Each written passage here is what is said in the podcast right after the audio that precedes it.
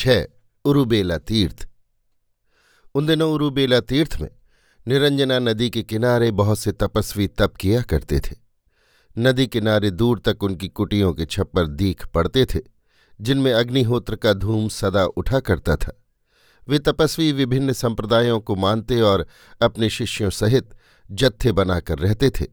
उनमें से अनेक नगर में भिक्षा मांगते, अपने आश्रमों में पशु पालते और श्रद्धालु जनों से प्रचुर दान पाकर खूब संपन्न हालत में रहते थे। बहुत से बड़े बड़े कठोर व्रत करते, कुछ कृच्छ चांद्रायण करते, अर्थात चंद्रमा के घटने बढ़ने के साथ ही एक एक ग्रास भोजन घटाते बढ़ाते थे। इस प्रकार वे अमावस को उपवास रखकर प्रतिपदा को एक, द्वितीय को दो, इसी प्रकार पूर्णिमा तक पंद्रह ग्रास भोजन कर फिर क्रमशः कम करते थे। बहुत से केवल दूध ही आहार करते थे। कितने ही एक पैर से खड़े होकर वृक्षों में लटक कर आकंठ जल में खड़े होकर, शूल शैयाओं पर पड़े रहकर विविध भांति से शरीर को कष्ट देते।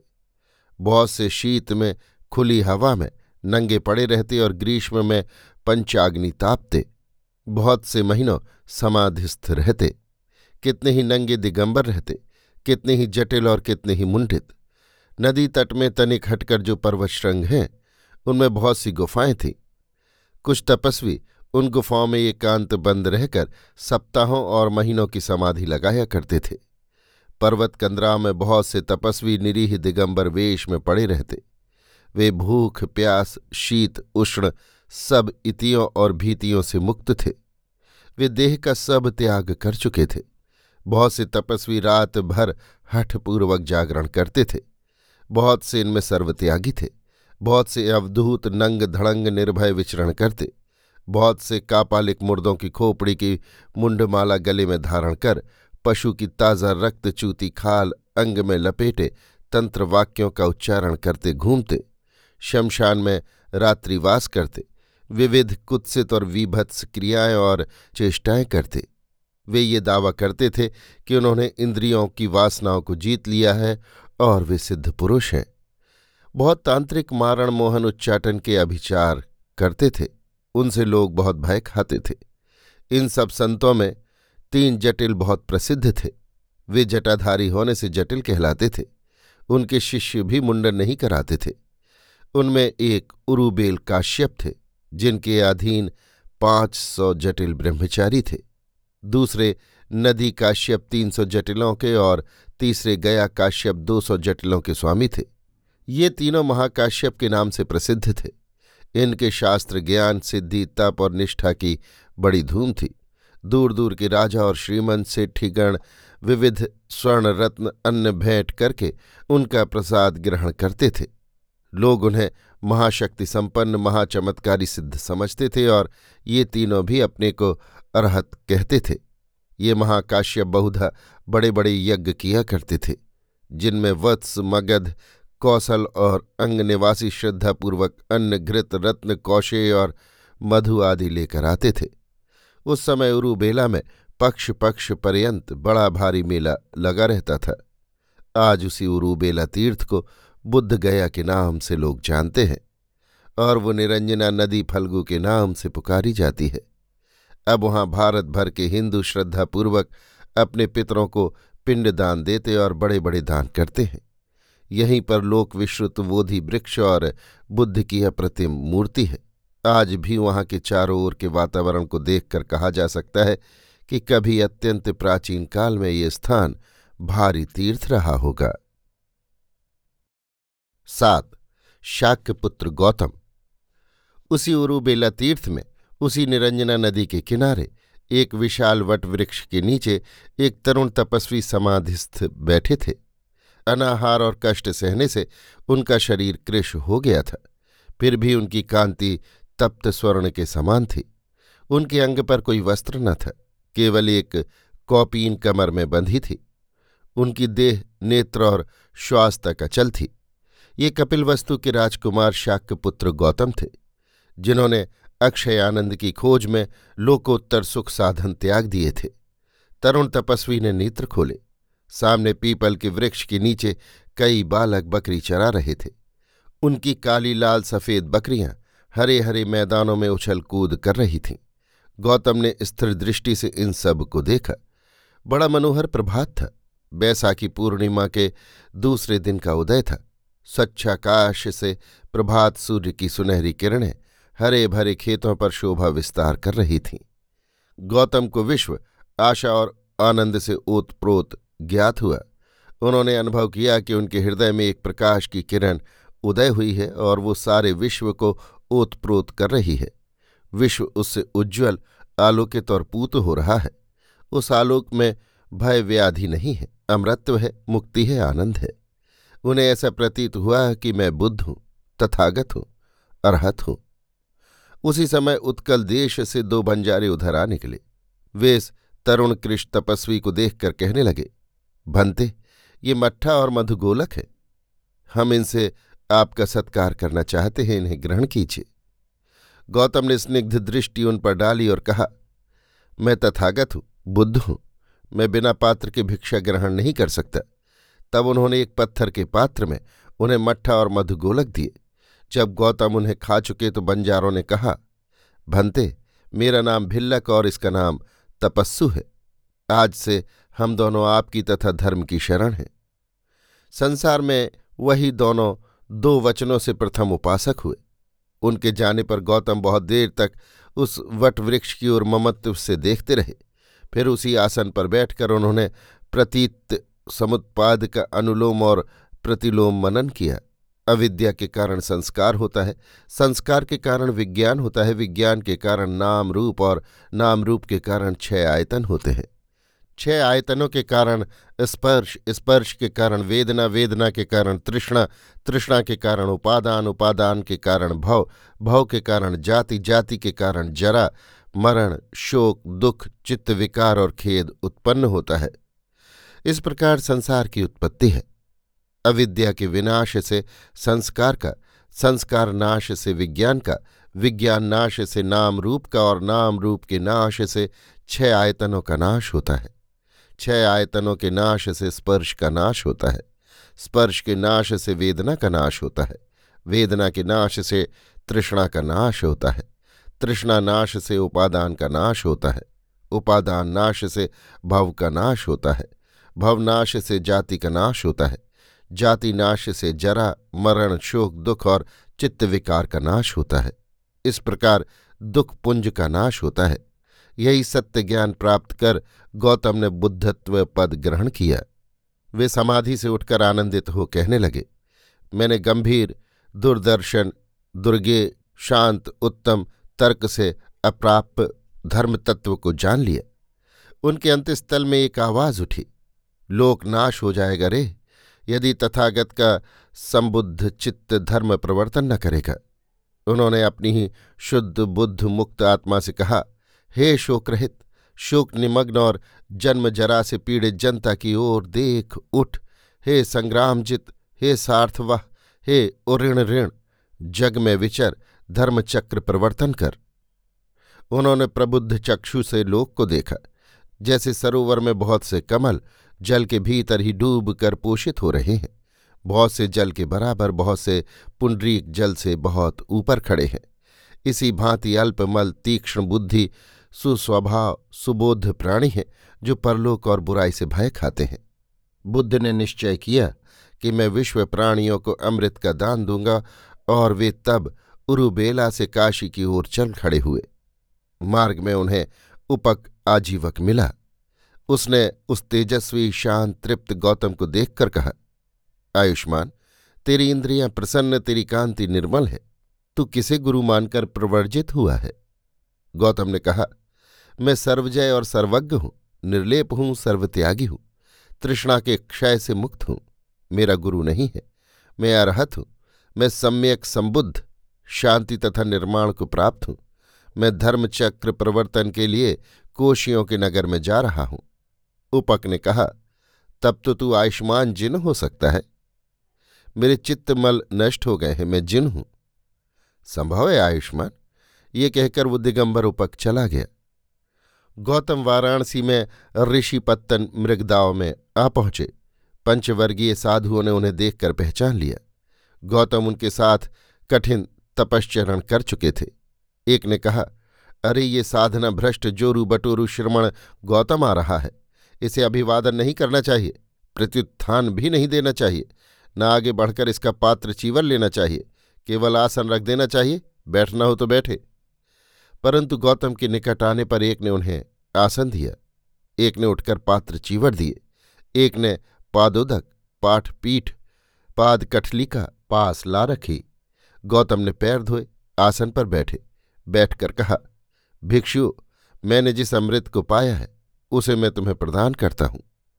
पंचवर्गीय साधुओं ने कहा आवुस गौतम, हम जानते हैं तुम उस साधना में, उस धारणा में उस दुष्कर तपस्या में भी आर्यों के ज्ञान दर्शन की पराकाष्ठा को नहीं प्राप्त हो सके और अब साधना भ्रष्ट हो।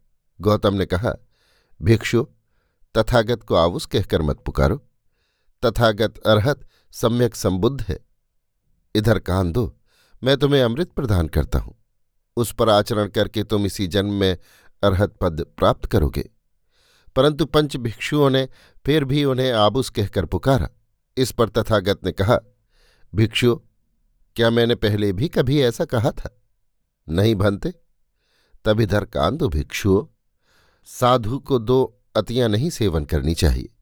एक वो जो हीन, ग्राम, अनर्थयुक्त और काम वासनाओं से लिप्त है और दूसरी जो दुखमय, अनार्य सेवित है भिक्षु इन दोनों अतियों से बचकर तथागत के मध्यम मार्ग पर चलो जो निर्वाण के लिए है।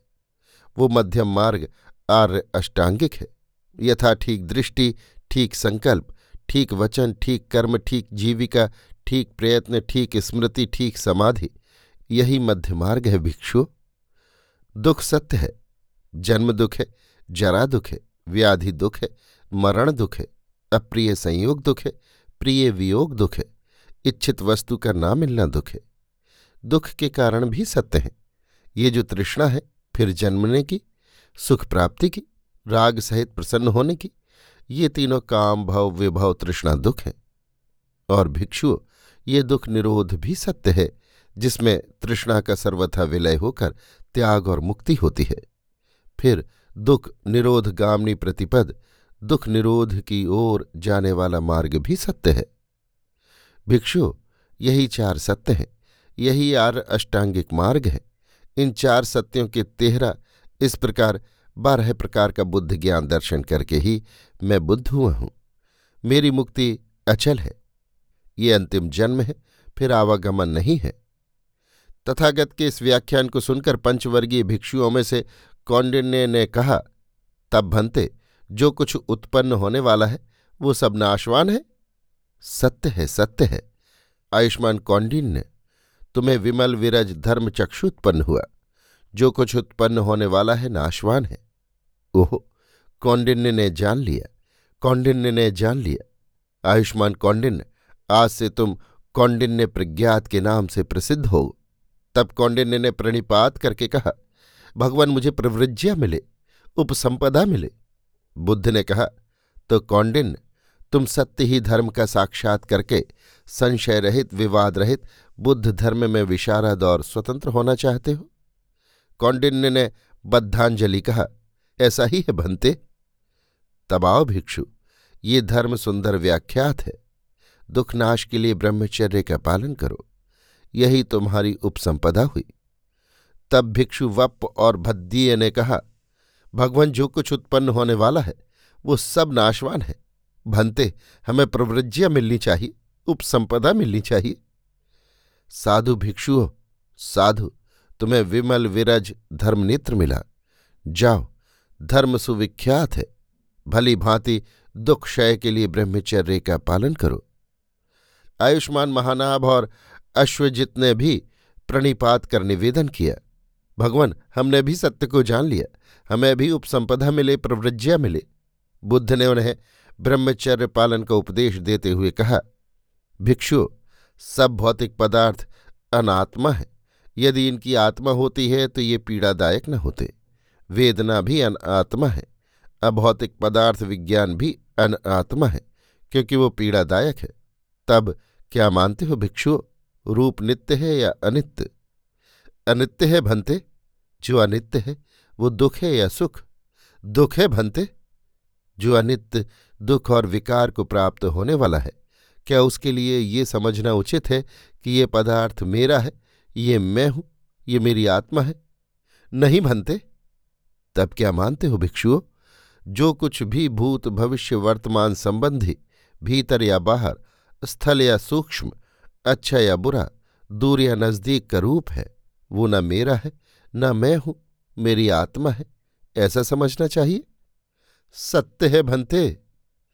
और इसी प्रकार वेदना, संज्ञा, संस्कार, विज्ञान भी भिक्षु। सत्य है भंते, हमने सत्य को समझ लिया। तो भिक्षु विद्वान आर्य को रूप से, वेदना से, संज्ञा से और विज्ञान से उदास रहना चाहिए। उदास रहने से इन पर विराग होगा। विराग से मुक्ति मुक्ति से आवागमन छूट जाएगा भिक्षुओं। आवागमन नष्ट हो गया। ब्रह्मचर्यवास पूरा हो गया। करना था, सो कर लिया। अब कुछ करना शेष नहीं। भाषण के अंत में पंचवर्गीय भिक्षुओं ने तथागत को प्रणिपात किया और कहा भगवान हमारा चित्त मलों से मुक्त हो गया है। तब भिक्षु, अब इस लोक में कुल छह अरहत है, एक मैं और पाँच तुम।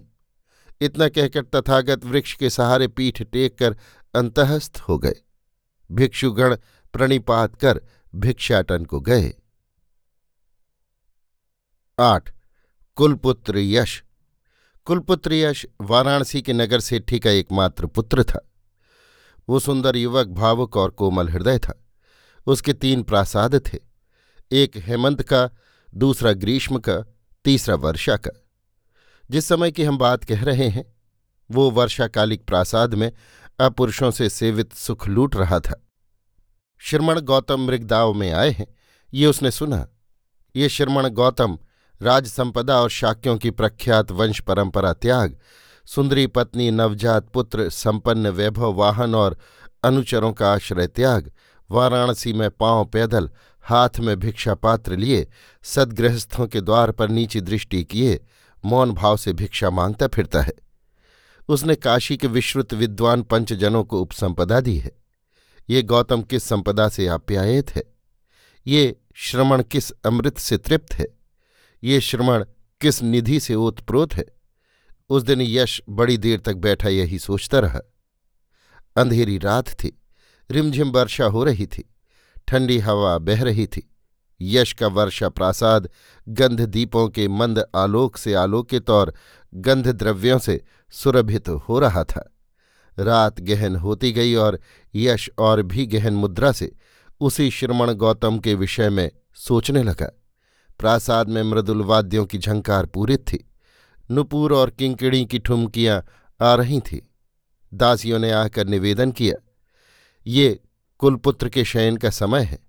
ये अमर्दक पीठमर्दी का उपस्थित है। ये चरणदासियाँ हैं। कुलपुत्र विश्राम करें शैयारूढ़ हो। हम चरण सेवा करें। आज्ञा हो, नृत्य वाद्य हो। वाराणसी की श्रेष्ठ सुंदरी वैश्या कादम्बरी नृत्य के लिए प्रतीक्षा कर रही है। यश ने थकित भाव से कहा अभी ठहरो शुभे, मुझे कुछ सोचने दो। यही तो मैं नित्य देखता भोगता रहा हूँ। सुंदरियों के नृत्य रूप सी का रूप, कोकिल कंठी का कलगान, तंत्री की स्वर लहरी। नहीं नहीं, अब मुझे इनसे तृप्ति नहीं होती। कौन है वो श्रमण? वो किस संपदा से संपन्न है? यही तो सब कुछ, इससे भी अधिक, बहुत अधिक वो त्याग चुका, इनसे विरत हो चुका। फिर भी वो चिंता रहित है, उद्वेग रहित है, विकार रहित है। वो पाँव प्यादा चलकर प्रत्येक गृहस्थ से भिक्षा लेता है और चला जाता है। पृथ्वी में दृष्टि दिए शांत, तृप्त मौन। नहीं नहीं, अभी नहीं। नृत्य रहने दो। पीठ मर्दिका और अवमर्दक से कह दो, वे शयन करें और तुम भी शुभे शयन करो। अभी मुझे कुछ सोचने दो, कुछ समझने दो। वो श्रमण, वो शाक्य पुत्र। दासियाँ चली गईं। रात गंभीर होती गई। नुपुर ध्वनि बंद हुई। प्रासाद में शांति छा गई। सुगंधित दीप जल रहे थे। स्निग्ध प्रकाश फैल रहा था। आकाश में काले अंधेरे बादल घूम रहे थे। नन्नी नन्नी फुहार गिर रही थी। तभी यश की विचारधारा टूटी। वो धीरे धीरे शयन कक्ष में गया। देखा अपना परिजन। दासियाँ और सखियाँ इधर उधर पड़ी सो रही थीं। किसी की बगल में वीणा थी, किसी के गले में मृदंग, किसी के बाल बिखर कर फैल गए थे, किसी के मुँह से लार निकल रही थी। कोई मुँह फैलाए, कोई मुख को विकराल किए बेसुध पड़ी थी। यश ने कहा, यही वो मोह है जिसे उस श्रमण ने त्याग दिया। पर वो संपदा क्या है, जिसने पाई है? उसने एक बार फिर परिजन को सोते हुए देखा, फिर कहा, अरे, मैं संतप्त हूँ, मैं पीड़ित हूँ। उसने अपना सुनहरा जूता पहना और प्रथम घर के द्वार की ओर, फिर नगर द्वार की ओर चल दिया। घोर अंधेरी रात थी, शीतल वायु बह रही थी, जनपद सो रहा था, आकाश मेघाच्छन्न था। यश अपना सुनहरा जूता पहने, कीचड़ में अपने अनभ्यस्त पद चिन्ह बनाता, आज कदाचित अपने जीवन में पहली बार ही पाँव प्यादा उस पथ पर जा रहा था, जो मृगदा और ऋषि पत्तन की ओर जाता है। गौतम उस समय भिनसार ही में उठकर खुले स्थान में टहल रहे थे। उन्होंने दूर से कुलपुत्र को अपनी ओर आते देखा तो टहलने के स्थान से हटकर आसन पर बैठे। तब कुलपुत्र ने निकट पहुंचकर कहा, हाय, मैं संतप्त हूँ। हाय, मैं पीड़ित हूँ।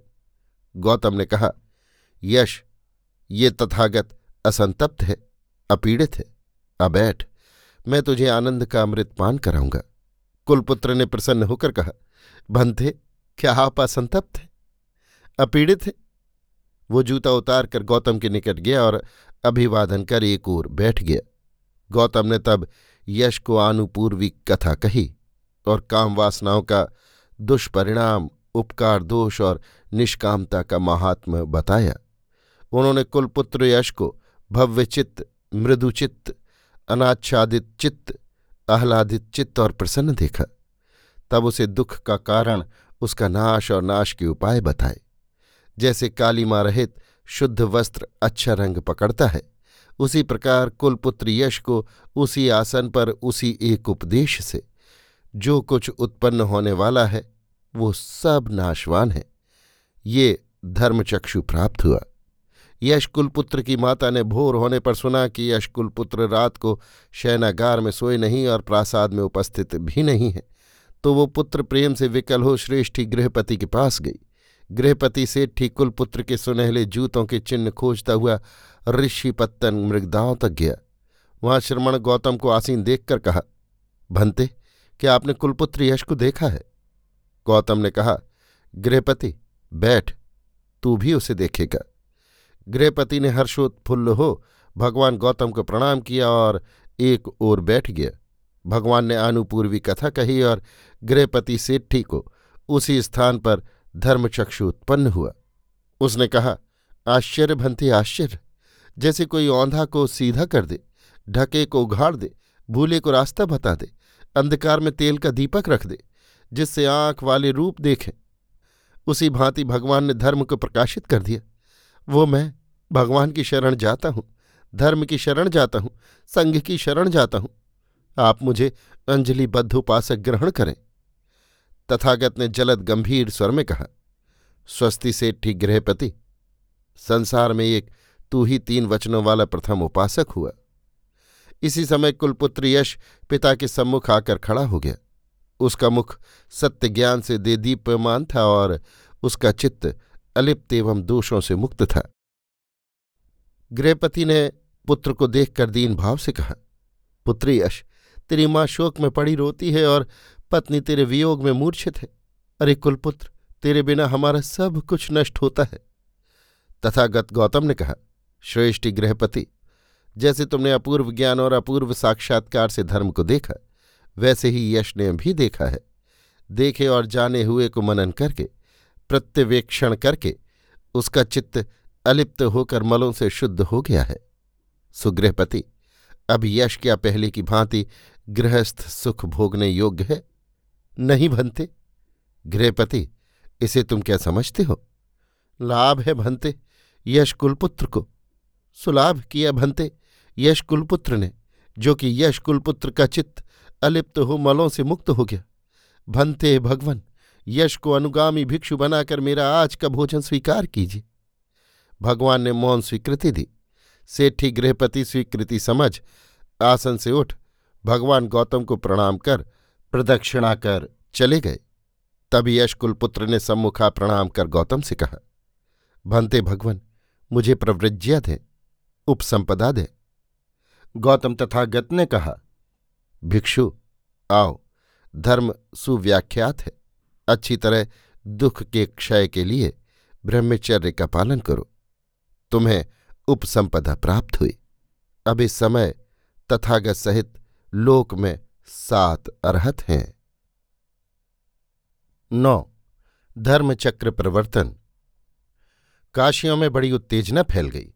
वाराणसी की वीथिका में लोगों ने आश्चर्यचकित होकर देखा कि शाक्य पुत्र गौतम चीवर और भिक्षापात्र हाथ में लिए, नीचा सिर किए, अपने स्वर्ण समान दमकते हुए मुख को पृथ्वी की ओर झुकाए, पाँव प्यादे जा रहे हैं।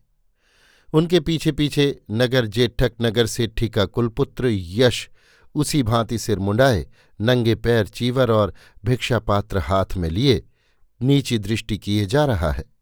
किसी ने कहा, अरे, यही वो शाक्य राजकुमार गौतम है, जिसने पत्नी पुत्र राज्य सुख सब त्याग दिया है, जिसने मार को जीता है, जिसने अमृत प्राप्त किया है, जो अपने को संपूर्ण बुद्ध कहता है। कोई कह रहा था, देखो देखो, यही कुलपुत्र यश है, जो कल तक सुनहरी जूते पहने, कानों में हीरे के कुंडल पहने, अपने रथ की स्वर्ण घंटियों के घोष से वीथियों को गुंजायमान करते हुए नगर में आता था। आज वो नंगे पैर श्रमण गौतम का अनुगत हो, भिक्षा पात्र लिए, अपने ही घर भिक्षान्न की याचना करने जा रहा है। किसी ने कहा, अरे कुलपुत्र यश के मुख का वैभव तो देखो, सुना है उसे परम संपदा प्राप्त हुई है। उसे अमृत तत्व मिला है। पौर वधुओं ने झरोखों में से झाँक कर कहा, बेचारे कुलपुत्र की नववधु का भाग्य कैसा है री? अरे, ये स्वर्णगात, ये मृदुल मनोहर गति, ये काम विमोहन रूप लेकर कैसे इसी वयस में यश कुलपुत्र भिक्षु बन गया? कोई कहती, देखो री, देखो, कुलपुत्र का भिक्षु वेश। अरे, इसने अपने चिक्कण घन कुंचित केश मुड़वा दिए। ये निराभरण होकर पाँव प्यादा चलकर भी कितना सुखी है। शांत है, तेज से व्याप्त है। सबने कहा, उसने अमृत पाया है री। उसने उपसंपदा प्राप्त की है। पौरजन कहने लगे, काशी में श्रमण गौतम उदय हुआ है और वैशाली में वो अम्बपाली अब इन दोनों के मारी जनपथ में कोई घर में नहीं रहने पाएगा। काशी के सब कुलपुत्रों को ये भ्रमण गौतम भिक्षु बना डालेगा और वैशाली में अम्बपाली सब सेठी पुत्रों और सामंत पुत्रों को अपने रूप की हाट में खरीद लेगी। उस समय के संपूर्ण लोक में जो सात अरहत थे, वे चुपचाप बढ़े चले जा रहे थे। उनकी दृष्टि पृथ्वी पर थी, कंधों पर चीवर था, हाथ में भिक्षापात्र था, नेत्रों में धर्म ज्योति, मुख पर ज्ञान दीप्ति, अंग में उपसंपदा की सुषमा, गति में त्याग और तृप्ति थी। लोग ससम्मान झुकते थे, परिक्रमा करते थे, अभिवादन करते थे, उंगली उठा उठाकर एक एक का बखान करते थे। गृहपति ने आगे बढ़कर सातों अरहतों का स्वागत किया। उन्हें आसन देकर पाद्य पाद पीठ और पाद काष्ठ दिया। जब भगवान बुद्ध स्वस्थ होकर आसन पर बैठे, तब यश कुलपुत्र की माता और पत्नी आई और तथागत का पदवंदन करके बैठ गई। उनसे तथागत ने आनुपूर्वी कथा कही और जब भगवान ने उन्हें भव्य चित्त देखा तो जो बुद्धि को उठाने वाली देशना है, दुख, समुदय, निरोध और मार्ग उसे प्रकाशित किया उन दोनों को उसी आसन पर विमल विरज धर्म चक्षु उदय हुआ। उन्होंने कहा, आश्चर्य भंते, आज से हमें अंजलिबद्ध शरणागत उपासिका जाने। तथागत ने उन्हें उपसंपदा दी और विश्व में वही दोनों प्रथम तीन वचनों वाली प्रथम उपासिका बनी। इसके बाद सातों अरहतों ने तृप्तिपूर्वक भोजन किया। फिर स्वस्थ हो भगवान ने उन्हें संदर्शन, सामाज्ञापन समुत्तेजन संप्रहर्षण प्रदान किया और आसन से उठे। आगे आगे तथागत, पीछे पंचजन भिक्षु और उनके पीछे कुलपुत्र यश, उसी भांति जब मृगदाव लौटे तो यश के चार परम मित्र यश के पीछे पीछे हो लिए। एक ने कहा, ये यश कैसे दाढ़ी मूछ मुड़ा, काशाय वस्त्र पहन, एक बारगी ही घर से बेघर होकर प्रवर्जित हो गया? दूसरे ने कहा, वो धर्म विनय छोटा ना होगा। वो सन्यास छोटा ना होगा जिसमें कुलपुत्र यश सिर दाढ़ी मुड़ा, काशाय वस्त्र पहन, घर से बेघर प्रवर्जित हुआ है।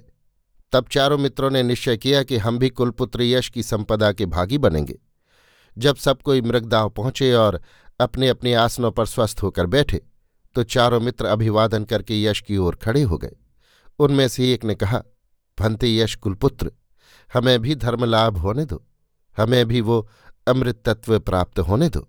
यश उन्हें लेकर वहाँ पहुँचा, जहाँ तथागत बुद्ध शांत मुद्रा से स्थिर बैठे थे। यश ने कहा, भगवान, ये मेरे चार अंतरंगृही मित्र वाराणसी के श्रेष्ठियों, अनुश्रेष्ठियों के कुलपुत्र हैं। इसका नाम सुबल, इसका सुबाहु, इसका पूर्णजित और इसका गवामपति है। इन्हें भगवान अनुशासन करें। तथागत ने उनसे आनुपूर्वी कथा कही और सत्य चतुष्टय का उपदेश दिया। तब वे सुव्याख्यात धर्म में विशारद स्वतंत्र हो बोले, भगवान हमें उपसंपदा दें।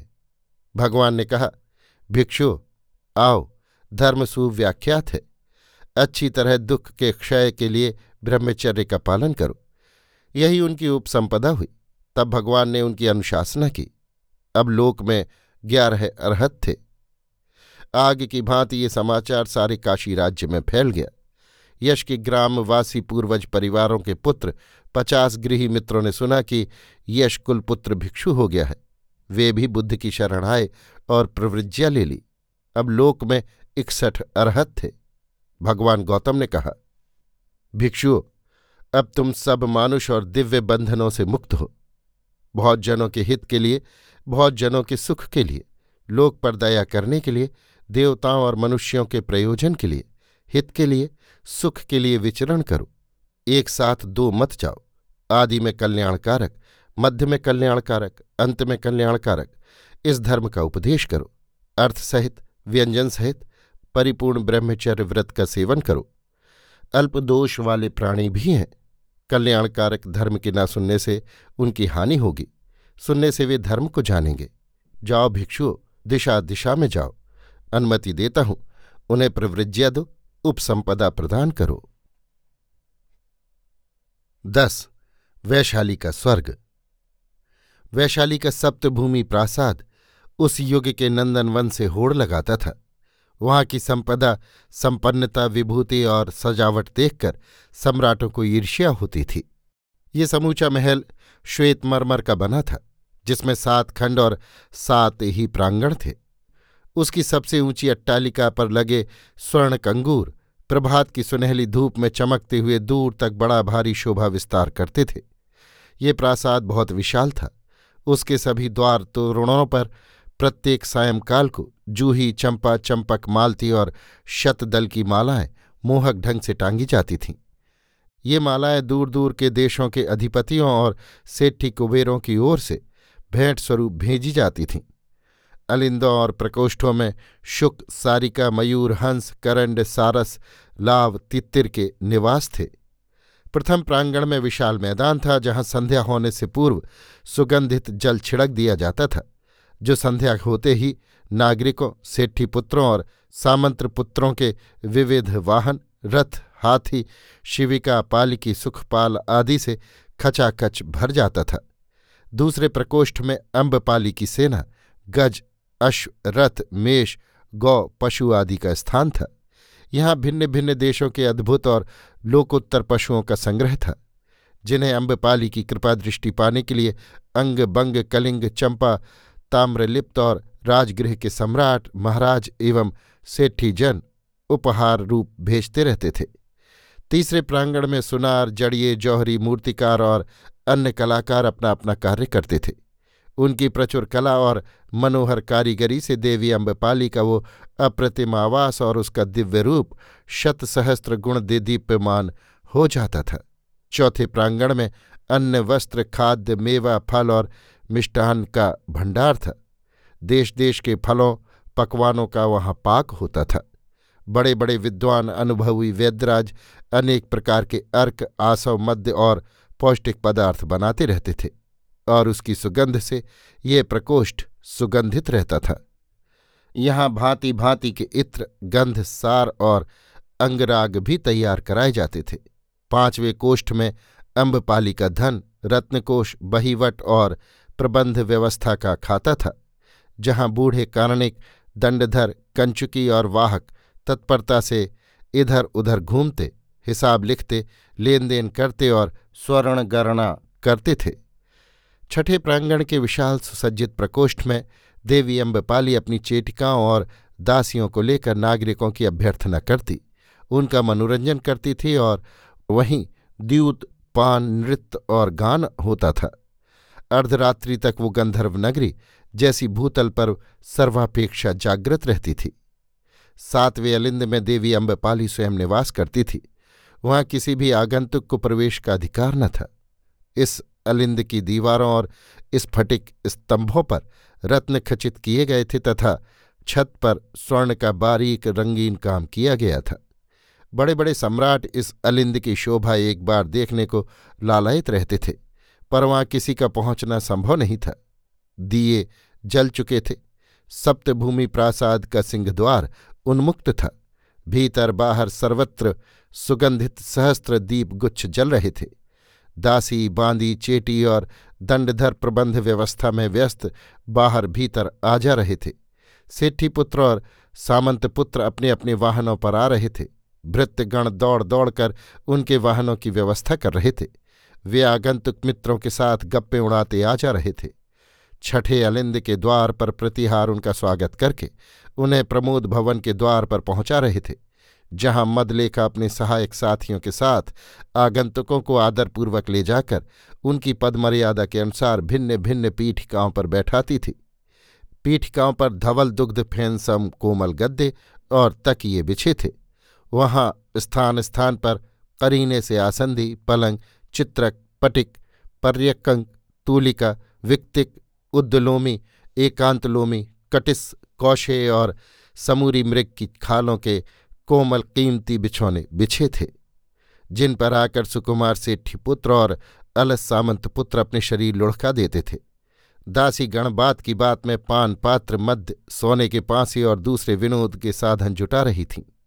धूमधाम बढ़ती ही जा रही थी। बहुत लोग दल बांधकर द्यूत खेलने में लग गए। कुछ चुपचाप आराम से मद्य पीने लगे। कुमारी दासियाँ पार्श्व में बैठकर मद्य ढाल ढाल कर देने लगीं। कुछ लोग भांति भांति के वाद्य बजाने लगे। प्रहर रात्रि व्यतीत होने पर नृत्य गान प्रारंभ हुआ। सुंदरी कुमारी किशोरियाँ रत्नावली कंठ में धारण कर, लोध्र रेणु से कपोल संस्कार कर, कमर में स्वर्ण करधनी और पैरों में जड़ाऊ पेंजनी पहन, आलक तक पैरों को कुसुम स्तवक वाले उपानहों से सज्जित करके, कोमल तंतुवाद्य और गंभीर घोष मृदंग की धमक पर शुद्ध स्वरताल पर उठाने गिराने और भू पर आघात करने लगी। उनकी नवीन केले के पत्ते के समान कोमल और सुंदर देह यष्टि पद पद पर बल खाने लगी। उनके नूपुरों की कोरण ध्वनि ने प्रकोष्ठ के वातावरण को तरंगित कर दिया। उनके नूतन वक्ष और नितंबों की शोभा ने मध्य की लाली में मद विस्तार कर दिया। उनके अंशु प्रांत से निकले हुए नग्न बाहु युगल विषधर सर्प की भांति लहरा लहरा कर नृत्य कला का विस्तार करने लगे। उनकी पतली पारदर्शी उंगलियों की नख प्रभा मृणाल दंड की भांति हवा में तैरने लगी और फिर जब उनके प्रवाल के समान लाल लाल उत्फुल्ल अधरोष्ठों के भीतर हीरक मणि खचित दंत पंक्ति को भेद कर अनुराग सागर की रसधार बहने लगी, तब सभी उपस्थित सेठी, सामंत, राजपुत्र, बंधुल, विट, लंपट उसी रंगभूमि में जैसे भूलोक, नरलोक सबको भूल कर डूब गए। वे थिरक थिरक कर सावधानी और व्यवस्था से स्वर ताल पर पदाघात करके कामुक युवकों को मूर्छिस्सा करने लगी। उनके गंडस्थल की रक्तावदान कांति देखकर मदरा रस से पूर्ण मदड़िक शुक्ति के संपुट की याद आने लगी। उनकी काली काली बड़ी बड़ी अलसाई आँखें कमलबद्ध भ्रमर का शोभा विस्तार करने लगीं। भ्रूलताएँ मत गजराज की मदराजी की भांति तरंगित होने लगीं। उनके श्वेत रजत भाल पर मनाशिला का लाल बिंदु अनुराग प्रदीप की भांति जलता दिख रहा था। उनके माणिक कुंडलों में गंड स्थल पर लगे पांडुलोध्र रेणु उड़ उड़कर लगने लगे। मणि की लाल किरणों से प्रतिबिंबित हुए उनके केशपाश सांध मेघाडंबर की शोभा विस्तीर्ण करने लगे। इस प्रकार एक अतर्कित, अकल्पित मदधारा लोचन जगत हठात वेहवल करने लगी। इसके बाद संगीत सुधा का वर्णन हुआ। तो जैसे सभी उपस्थित पौरगण का पौरुष विगलित होकर उसमें बह गया। धीरे धीरे अर्धरात्रि व्यतीत हो चली। अब देवी अम्बपाली ने हँसते हुए प्रमोद प्रकोष्ठ में प्रवेश किया। प्रत्येक कामुक पर उसने लीला कटाक्षपात करके उन्हें निहाल किया। इस समय उसने वक्षस्थल को मकड़ी के जाले के समान महीन वस्त्र से ढांप रखा था। कंठ में महातेजस्वी हीरों का एक हार था। हीरों के ही मकर कुंडल कपोलों पर दोलायमान हो रहे थे। वक्ष के ऊपर का श्वेत निर्दोष भाग बिल्कुल खुला था। कटी प्रदेश के नीचे का भाग स्वर्ण मंडित रत्न खचित पाटंबर से ढांपा गया था। परंतु उसके नीचे गुल्फ और अरुण चरणों की शोभा पृथक विकीर्ण हो रही थी। उसकी अनिंद सुंदर देह यष्टि, तेजपूर्ण दृष्टि, मोहक मंद मुस्कान, मराल की सी गति, सिंहनी की सी उठान सब कुछ अलौकिक थी। उस प्रमोद कानन में मुस्कान बिखेरती हुई, नागरिकों को मंद मुस्कान से निहाल करती हुई धीरे धीरे वो एक अति सुसज्जित स्वर्णपीठ की ओर बढ़ी। वहाँ तीन युवक सामंत पुत्र उपधानों के सहारे पड़े मद्यपान कर रहे थे। मदलेखा स्वयं उन्हें मद्य ढाल ढाल कर पिला रही थी। मदलेखा एक षोडशी बाला थी। उसकी लाज भरी बड़ी बड़ी आँखें उसके उन्मत्त यौवन को जैसे उभरने नहीं देती थीं। वो पद्मराग की गढ़ी हुई पुतली के समान सौंदर्य की खान थी। व्यासपीठ पर पड़े युवक की ओर उसने लाल मध्य से भरा स्वर्ण पात्र बढ़ाया। स्वर्ण पात्र को छूती हुई किशोरी मदलेखा की चंपक कली के समान उंगलियों को अपने हाथ में लेकर मदमत्त युवक सामंत ने कहा, मदलेखा, इतनी लाज का भार लेकर जीवन पथ कैसे पार करोगी भला? तनिक और निकट आओ। उसने किशोरी की उंगली की पोर पकड़कर अपनी ओर खींचा। किशोरी कंटकित हो उठी। उसने मुँह कटाक्ष से युवक की ओर देखा, फिर मंद कोमल स्वर से कहा, देवी आ रही हैं, छोड़ दीजिए। युवक ने मंद वेवल नेत्र फैलाकर देखा। देवी अम्बपाली साक्षात रति मूर्ति की भांति खड़ी बंकिम कटाक्ष करके मुस्कुरा रही हैं। युवक से संभ्रम उठ खड़ा हुआ। उसने कहा, अब इतनी देर बाद ये सुधा वर्षण हुआ? हुआ तो? देवी ने कुटिल भ्रू भंग करके कहा किंतु तुम्हारा सौदा पटा नहीं क्या, युवराज? कैसा सौदा? युवक ने आश्चर्य मुद्रा से कहा। अम्बपाली ने मदलेखा को संकेत किया, वो भीतर चली गई। अम्बपाली ने पीठिका पर बैठते हुए कहा, मदलेखा से कुछ व्यापार चल रहा था ना? युवक ने झेपते हुए कहा, देवी को निश्चय ही भ्रम हुआ। भ्रम विभ्रम कुछ नहीं, उसने एक मंद हास्य करके कहा, मेरे ये दोनों मित्र इस सौदे के साक्षी हैं। मित्र जयराज और सूर्यमल्ल कह सकते हो? युवराज स्वर्णसेन कुछ सौदा नहीं पटा रहे थे।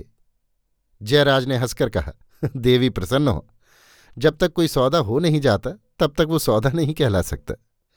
अम्बपाली खिलखिलाकर हंस पड़ी। उसने तीन पात्र मध्य से भरकर अपने हाथ से तीनों मित्रों को अर्पित किए और कहा, मेरे सर्वश्रेष्ठ तीनों मित्रों की स्वास्थ्य मंगल कामना से ये तीनों पात्र परिपूर्ण हैं। फिर उसने युवराज स्वर्णसेन के ओर निकट खिसक कर कहा युवराज, क्या मैं तुम्हारा कुछ प्रिय कर सकती हूँ?